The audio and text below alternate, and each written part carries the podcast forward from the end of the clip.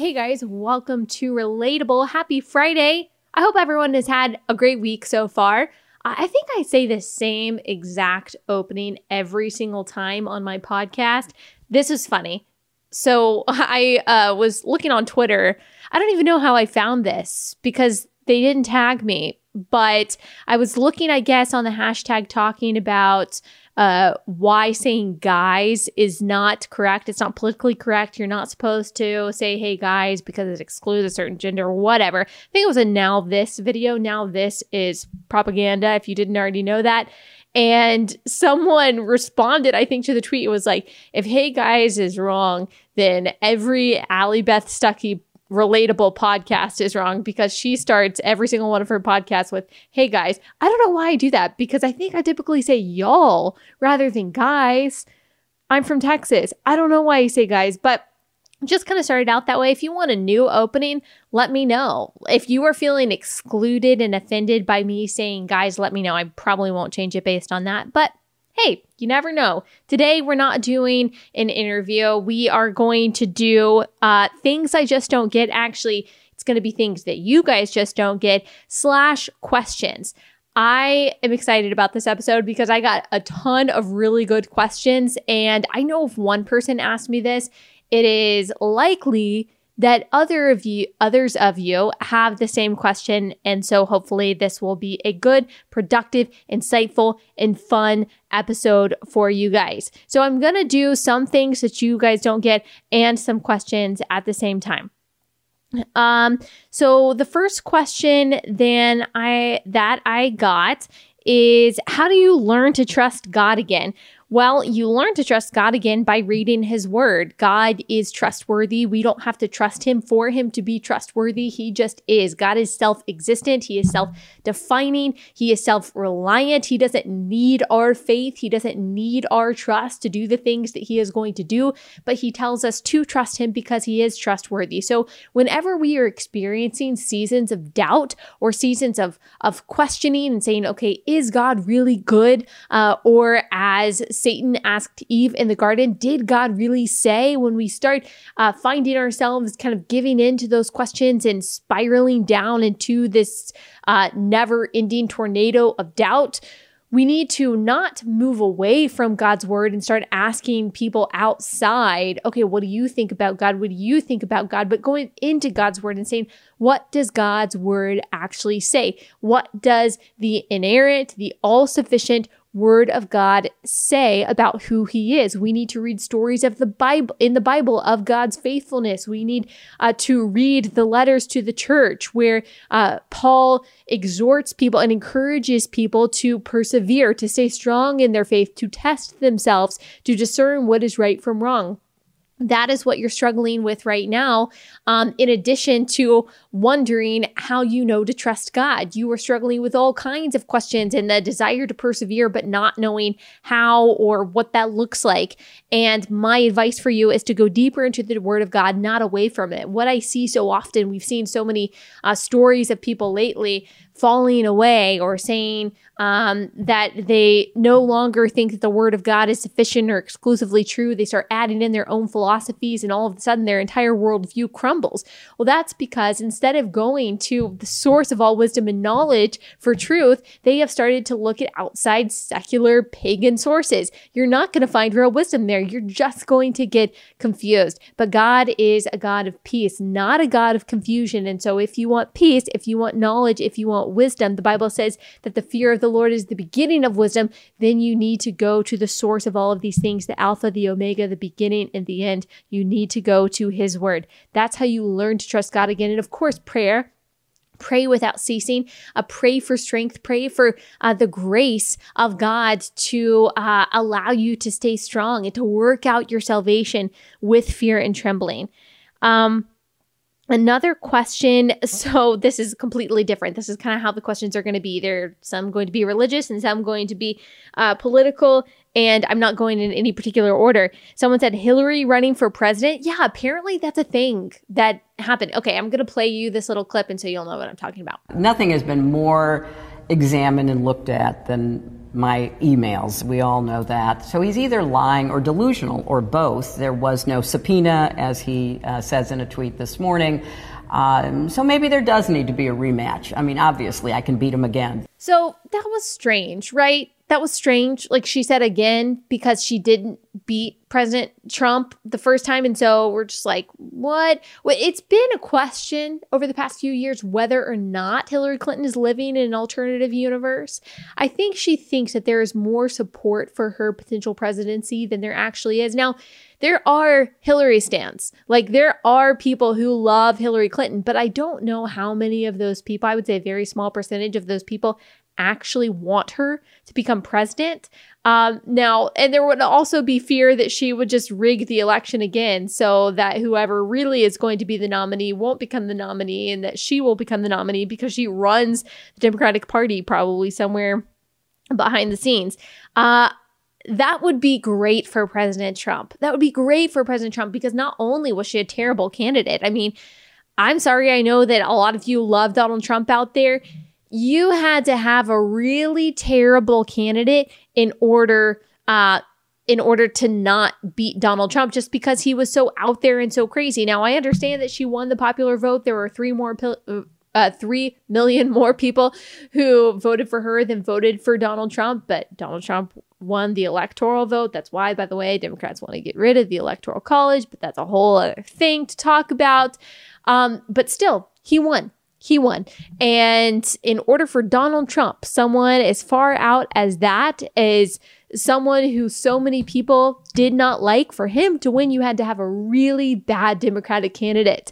And she was a really bad Democratic candidate. And I know this is a lot of people think this is a sexist thing to say.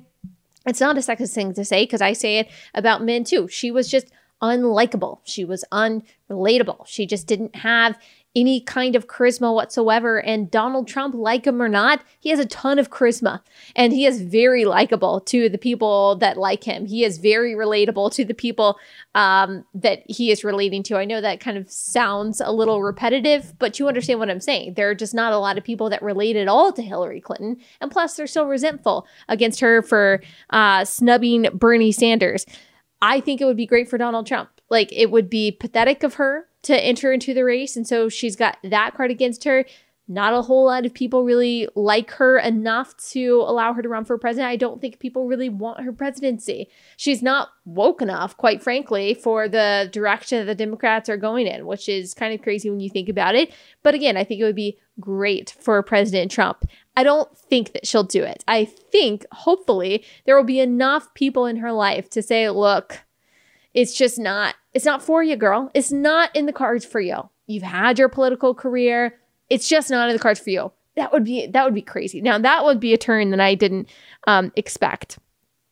Um why Christians are still sending their kids to the government for education. So I guess this is someone saying that she just doesn't understand that, which I totally understand that concern. If you listen to a conversation that I had with uh, Gabe Rench over the summer, that is a, an interview that I had. It was a great interview. He's super insightful into biblical issues and really the intersection between uh, the Bible and family and culture and politics and all of that. So you can go listen to my interview with Gabe Rench, but he talks about uh, the danger in parents sending their kids to public school. Now, I know a lot of godly and Christian parents uh, who have sent their kids to public school and they have done a really good job. And their kids have turned out wonderfully and awesome and strong in their faith and very, uh, very equipped to deal with the outside world that we obviously are going to have to deal with and to walk through and to work in and all of that. So I just can't say wholesale that every single parent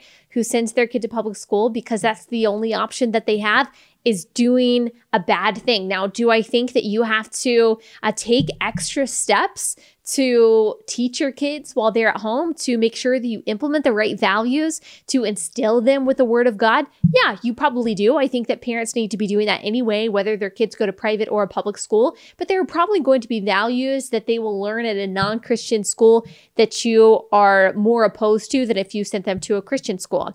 It would be awesome if every single parent had the option to send their kids to a small private school, uh, a Christian school where they knew that they were going to be uh, taught God God's word on a daily basis, that's simply not an option for everyone. And I also know a lot of teachers in public schools who are great, who are wonderful teachers and who are godly teachers and who are doing their best to teach their kids as as well as they possibly can. Now, I do think that uh, public education has been overtaken by the left, has been overtaken by bureaucrats, and therefore it is failing our children. I do think that there is a systemic problem with public schooling, and that unfortunately Christians kind of ceded that ground, that Christians kind of surrendered the realm of public education to the left. And maybe it's not all of our fault. Maybe there are some things that we could have not, we, maybe there are some things that we could have done differently and maybe there are some things that we couldn't have done any differently we did the best that we could in some arenas but we totally ceded and surrendered that ground and now systemically and in general public education is monopolized by the left and because of that it is very difficult for parents who want to raise their kids in a Christian and conservative uh, worldview, it is very difficult because they're learning something during the day, they're learning something different at home, and um, that can be hard. That can present another challenge. But I know for a lot of parents, it's the only option that they have. And a lot of teachers do do a really good job. So I just want to be careful there not to make too many generalizations to say that everyone who is involved in the public education is wrong and bad and doing the wrong thing. Um, I think it's the most important thing, no matter what, no matter where your kids go, is to uh, teach them in the Lord and to cultivate their faith as much as you can, to steward this gift of children that God has given you in a responsible way so that uh, they know the truth. And that might be more difficult if your kids are going to public school, uh, but that is true for all of us, no matter where our kids go or whether they're homeschooled, which I think is also an awesome option. Um, a lot of you, I've gotten a few questions about the Ellen DeGeneres George Bush thing. They were sitting together, and apparently some people got mad. I will say it was only people on the left who got mad. No conservatives were like, "Why is George Bush sitting with Ellen DeGeneres?" I don't think any conservative thought of that. I think they probably thought it was cool. But leftists got mad because George Bush, he's a so-called war criminal, whatever. They're more mad. People on the left are more mad, madder whatever at George Bush uh, because of the war and because of the events surrounding 9 11 than they are with Saddam Hussein. That is true. There are people, I would say on the left and the right, who are more mad at uh, George Bush than they are with Saddam Hussein. That's crazy to think about. Um, okay, let me play you this clip from The Ellen Show. So uh, this weekend, I went to Dallas uh, for the Cowboys game. But during the game, they showed a shot of George and me laughing together. And uh, so people were upset. They thought, why is a gay Hollywood liberal sitting next to a conservative Republican president? Didn't even notice I'm holding the brand new iPhone 11. And. Um, I was aware that it, I was going to be surrounded with people from very different views and beliefs. And I'm not talking about politics. I was rooting for the Packers, and uh, get this everybody in the Cowboys suite was rooting for the Cowboys. And so I had to hide my cheese hat in Portia's purse. Here's the thing I'm friends with George Bush. In fact, I'm friends with a lot of people who don't share the same beliefs that I have. We're all different, and I think that we've forgotten that that's okay that we're all different. But just because I don't agree with someone on everything doesn't mean that I'm not going to be friends with them. When I say be kind to one another, I don't mean only the people that think the same way that you do. I mean, be kind to everyone. Doesn't matter. So I would say good for her. Obviously, obviously, Ellen DeGeneres and I are diametrically opposed on a lot of values on how we see the world. But uh, I really respect, I really respect that she did this. Now, what's a little bit funny not really ha ha funny, but it says something about our culture that the fact that she had to go up there and say, hey guys, I'm going to be kind to people that I disagree with. And yeah, I'm going to be friends with people who are on the other side of the political aisle. And that was hailed as this like great heroic act that everyone applauded for. And I mean, I did. Like, I shared it. I'm like, oh, this is such a big deal. This is so awesome. Other people need to be like this. 10 years ago, first of all, I don't think anyone would have complained. Five years ago, I'm not sure as many people would have complained. And it wouldn't have been a big deal, uh, as, as big of a deal as it is now. And her saying, Hey, I'm going to be kind to everyone wouldn't have been applauded as this heroic act. But because we are so tribalized and we are so divided and we are so outraged all the time, this was like a stunning act of bravery. Really, it's just common decency. Okay, She's a nice and polite person. We should all be nice and polite people. We should all be able to set our differences aside and say, you know what? You're a human being, and I am going to see the best in you. Now, there are some things that uh, some people brought up about okay, she's not kind to President Trump. She hasn't had President Trump on her show. I understand that concern as someone who voted for Donald Trump, who is someone who is obviously a conservative. I understand what you're saying, but I don't think I don't think that makes her unkind. I think that you can dislike a politician. She obviously believes, not saying she's right, but she obviously believes that Donald Trump is a bad person, that he is a bigot, and that he is not just someone who disagrees with her, but someone whose values she just doesn't align with at all. I don't think it's wrong for her or hypocritical. I don't think it's hypocritical of her to say, hey, be kind to everyone and still disagree with President Trump and not have him on her show.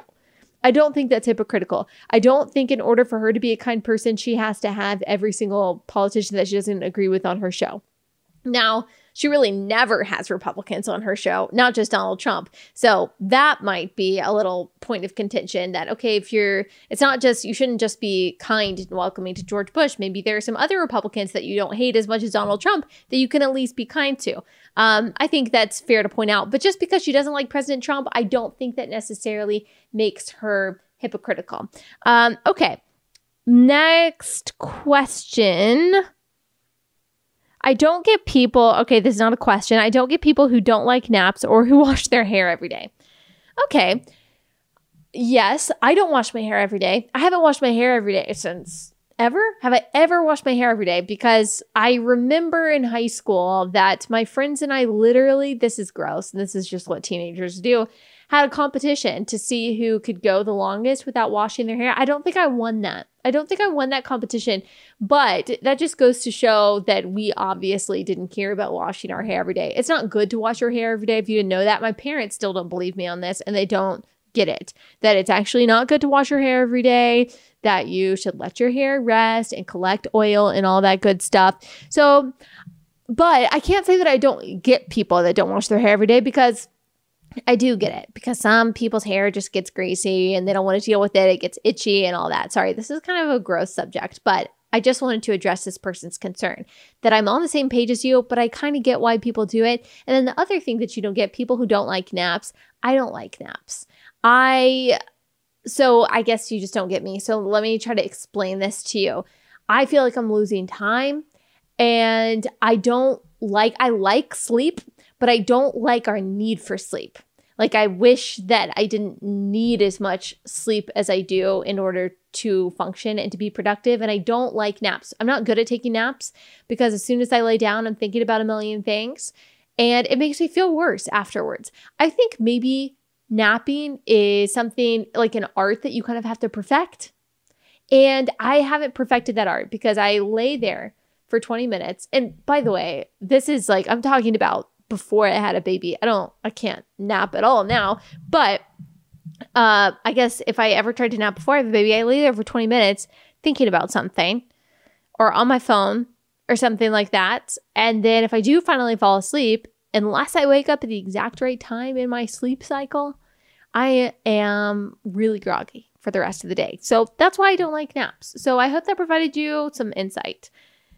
Um, what is your favorite thing that your daughter does so far? I love talking about her. She's so cute. I know I don't uh, show pictures, but she is. I, I mean, just like objectively speaking, I know I'm biased. Objectively speaking, like she's just so cute. Um, my favorite thing that she does, I think I might have answered this on the last Q and A. Actually, it's really hard to pick a favorite. I mean, I love when she smiles. She has smiled since she was like literally two weeks years, uh, two weeks, two weeks years old, two weeks years old, two weeks old. Um, I know that in the beginning it's kind of just like a reflex that they have. It's not like a genuine reaction to something, but it did seem like it. Like she would look us in our eyes and smile really early on. So I love when she smiles. She hasn't quite gotten a laugh yet, but I love when she reacts to something that we do or she tries to kind of like mimic our facial expressions. One thing that I think is funny that she does is that she has very different emotional reactions to different songs. So if there's like a happy, upbeat song, she'll be happy. She likes that. But if you change to a song that she doesn't like, it is like i don't know what it is but she will just erupt in tears um, which i just think is very emotionally mature of her very emotionally sensitive of her to know that there is some songs that she just doesn't like or are too sad for her. If like there's some kind of if there's some kind of tune that she thinks is a little bit sadder it seems like her emotions change. I love that. I love when she wakes up in the morning. I love that she likes she really likes to sit up. Even though she can't sit up she would like us to hold her in a seated position for as long as possible. Um, oh one thing that i really love that she does she loves to watch football. I think it's because of like the movement and the colors. And so she will sit with my husband on the couch and intently, intently watch football. And it's so cute. She looks like she's like really focused and like she really wants to know if her team is going to win. So I don't know. She just does like a lot of cute things. I mean, not everyone can be as cute and as great as baby girl. Uh, one thing this person doesn't get is why nickels are bigger than dimes. I don't know. That's so weird. Who decided that?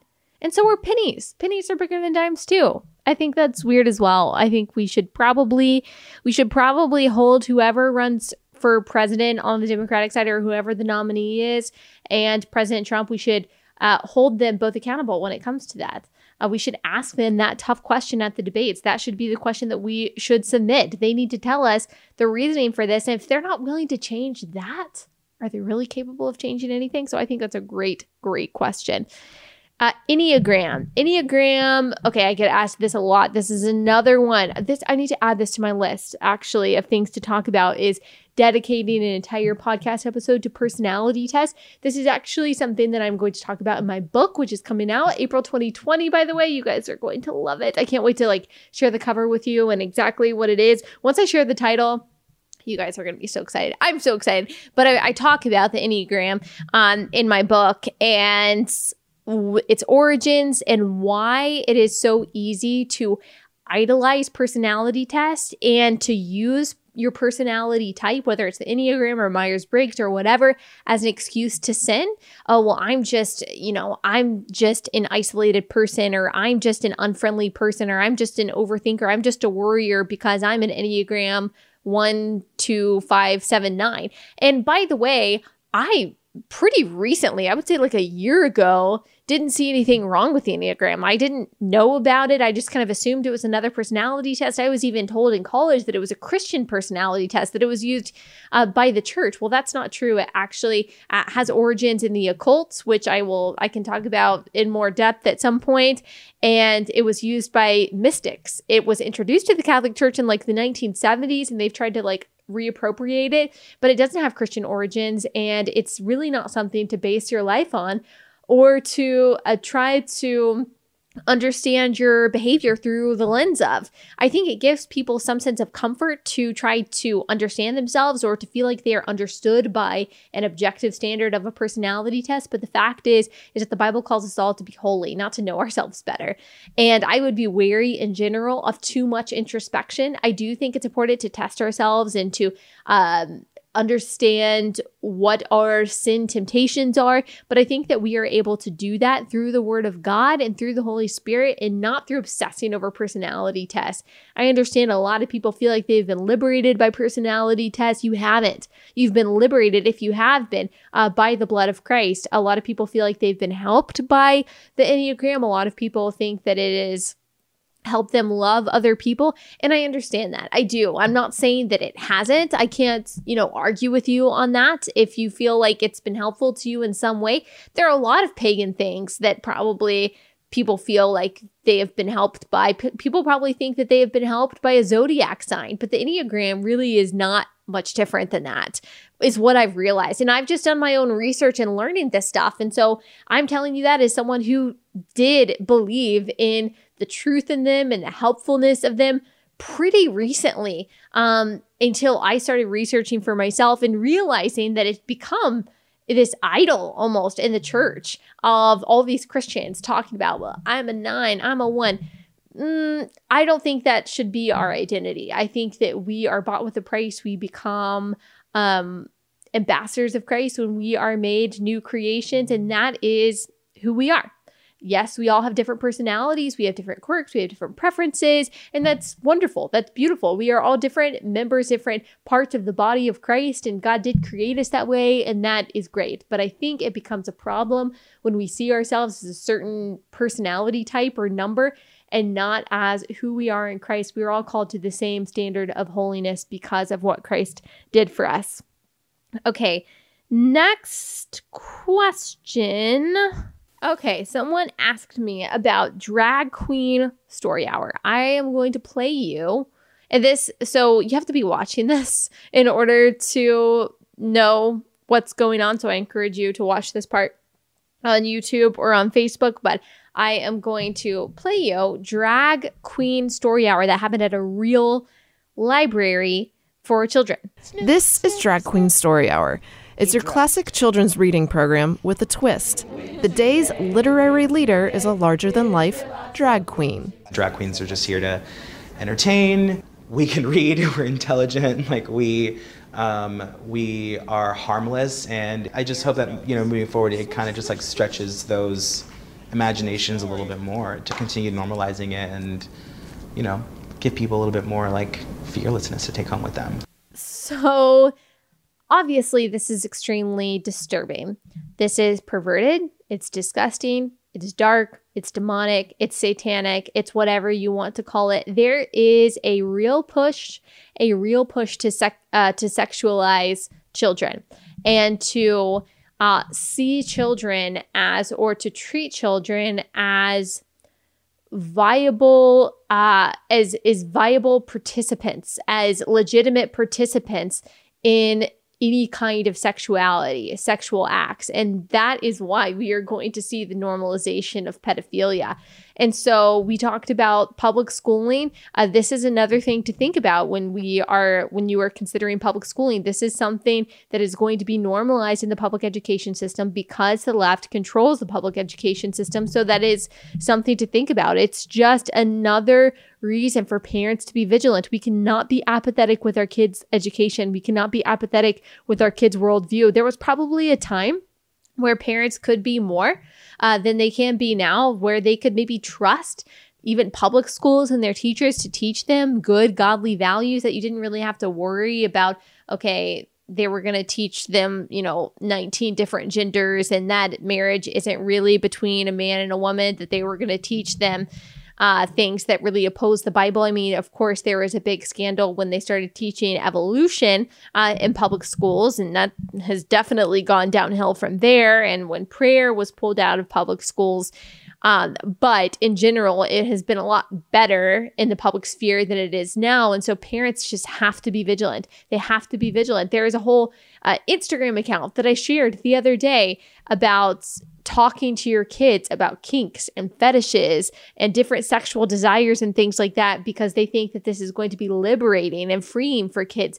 No, there's a reason why there are stages in development. Our mind isn't even fully formed until the age that we're 25. Kids don't have any capacity to understand those things, they don't have a desire for those things. They might be curious at a, a, certain age about anatomy and things like that but there is a reason why we protect child's a child's innocence as much as possible. And the outside world will tell you that is cultivating shame. No it's not. It's actually cultivating honor. Uh, a book that i highly recommend is love thy body by nancy pearcey i actually interviewed nancy pearcey a few um, a few weeks ago. It talks about how the christian ethic is actually more honoring to the body than the secular ethic and why that is and so I highly recommend Love Thy Body by Nancy Pearcey. I also recommend the episode that I did with her, the interview that I did with her a few weeks ago. Uh, Nancy Pearcey, definitely go check that out. Um, next question Have I ever done an episode on election? Yes, I have. There is an episode from the summer titled Predestination. I would go check that out if you are interested. Someone said they don't understand fingerless gloves. Me neither. Maybe your palm gets cold. But I would say that when you are cold, it's your your digits that get cold, right? So, and especially now they have that technology where you can like actually use your phone when you are um when you have gloves on. So, what is the point of fingerless gloves? If someone in the comments or someone out there could tell me the point of fingerless gloves, I always think of like the burglars in Home Alone. when I think of fingerless gloves. So I don't know. Does anyone else use fingerless gloves out there besides the burglars in Home Alone that I'm sure is watching? They're watching right now. Um, someone says that I don't get people who like Pepsi. Pepsi's good, and I'm talking as someone who likes Coca Cola. Uh, Pepsi's good. It just is. I like when people hate on Pepsi. I just like don't really say anything, but secretly I'm like Pepsi's pretty good. Like I'm okay if a restaurant doesn't have Coke and they want to give me Pepsi. I don't. I don't get people who don't get people who like Pepsi. Is Pepsi really bad or is it just like this thing? Does, is there just a stigma surrounding Pepsi? Maybe we need to destigmatize Pepsi. That's another thing that we need to hold our presidential candidates to. Uh, people who say supposedly is something that you don't understand or all of the sudden. Ooh, I might be guilty of all of the sudden. I think someone's corrected me on this before. All of the sudden. Is it all of a sudden? All all of a sudden? Uh, is that is that just wrong? I also say, um, what do I say? Whole nother, a whole nother thing, which is not a phrase at all. And I'm someone who really cares. I mean, I care about grammar. I shouldn't say I really care about grammar. Some of you, I feel bad because you'll send me a message and you'll be like, "Sorry, my grammar is bad." I'm like, "Oh gosh, I hope I'm not seen as that person who's like correcting people's grammar because I'm not. I don't really care." But I do care when people are writing articles or when something is formal and they don't know how to like use a comma or something. That does kind of irk me a little bit. Or when people are trying to sound smart and they use too many commas, that does bother me. But people who say supposedly, you know what? I don't say supposedly, but I think my dad says supposedly, and I hope he's listening to this right now because he makes fun of me for how I say important because apparently I say important. My mom says it's because we listen, young people listen to rap, and that's why we say important. But you know what? Someone else said when she was on my podcast that she says important the way that I do. I don't know why, I don't know why we say important, but a lot of people have told me that I don't say it correct correctly. Whoa, correctly. Uh, when I was filming my PragerU video, I've told the story before. I had to say the word important and they made me say it over and over again. I I had never heard until that point that I said important wrong. Um, but I had to say important. And I felt so weird saying that. Do you say important? Does everyone say important when they talk important? Important. I, I think I can do that. It's spelled like D E N T. Okay, might as well end on a controversial one. Now, everyone who listens to my podcast who is Catholic, I love you. We have very different views, and you guys know that. I actually get messages all the time from Catholics being like, you know, we disagree on a lot, but I really like your theology podcast and I like your takes. And so I'm so glad that we can unite on the things that we do agree with. But you guys know that I am a, a Protestant, that I don't think about being a Protestant like it's not the same as Catholic saying I'm Catholic. We don't go around saying like I'm Protestant. We just say I'm a Christian. Um, but I am a Protestant. I am Reformed, and so I have very different views from my Catholic friends on a lot of things. But someone asked me my thoughts on Catholic confession to a priest, and so guys, Catholics who are listening to this, please don't be angry at me. You know that we disagree. So you're going to disagree with me. I wouldn't be angry with you for disagreeing with me, but I am going to share my opinion on this. Um, so the Bible does tell us to confess our sins to one another. And so I think that's important. We are to confess our sins to fellow believers. I don't think that the the act of confessing your sin to a priest in itself isn't unbiblical, but the thought that that priest can absolve you from any sin or that he can give you a prescription to absolve yourself from sin is wrong. And the thought that you have to confess your sins to a priest in order to be forgiven is unbiblical. Um, the only intercessor, the true intercessor that grants you any access to God is Jesus Christ Himself. He is our intercessor. So confessing your sins to a priest isn't wrong, but to say you have to confess your sins uh, to a priest in order to be forgiven, in order to truly repent, in order to absolve yourself from any guilt or sin, that is unbiblical. It's not found in the Bible at all. So while I don't think it's a bad practice, I do think the obligation to do so or the rule to do so it's just not found in the Bible now. That is just one contention that I have um, with Catholic doctrine. And again, I love. I have very many Catholic friends that I love and are awesome. And we have great conversations about this stuff. And you and I, who are Catholic, we agree on a lot. But there are also just a lot of doctrinal differences, very serious doctrinal differences um, that we disagree on. So that's where I would say, that's where I land on the confessing to the priest. I just kind of wanted to end this on a very controversial note. I got tons and tons and tons of questions, tons of questions that I could probably spend two more hours answering. Um, but I won't. I won't. I'll save them for later because you guys always have really good thought provoking questions. Some of them take longer than me just thinking off the top of my head to answer. And so I'll have to do that again in the future. Love you guys. Happy Friday. I will see you back here on Monday. On Monday, we are going to be talking about why Christians should not be dating or in any kind of uh, romantic relationship with an unbeliever. So, just all over this controversial stuff. I will see you guys back here then. Have a great weekend.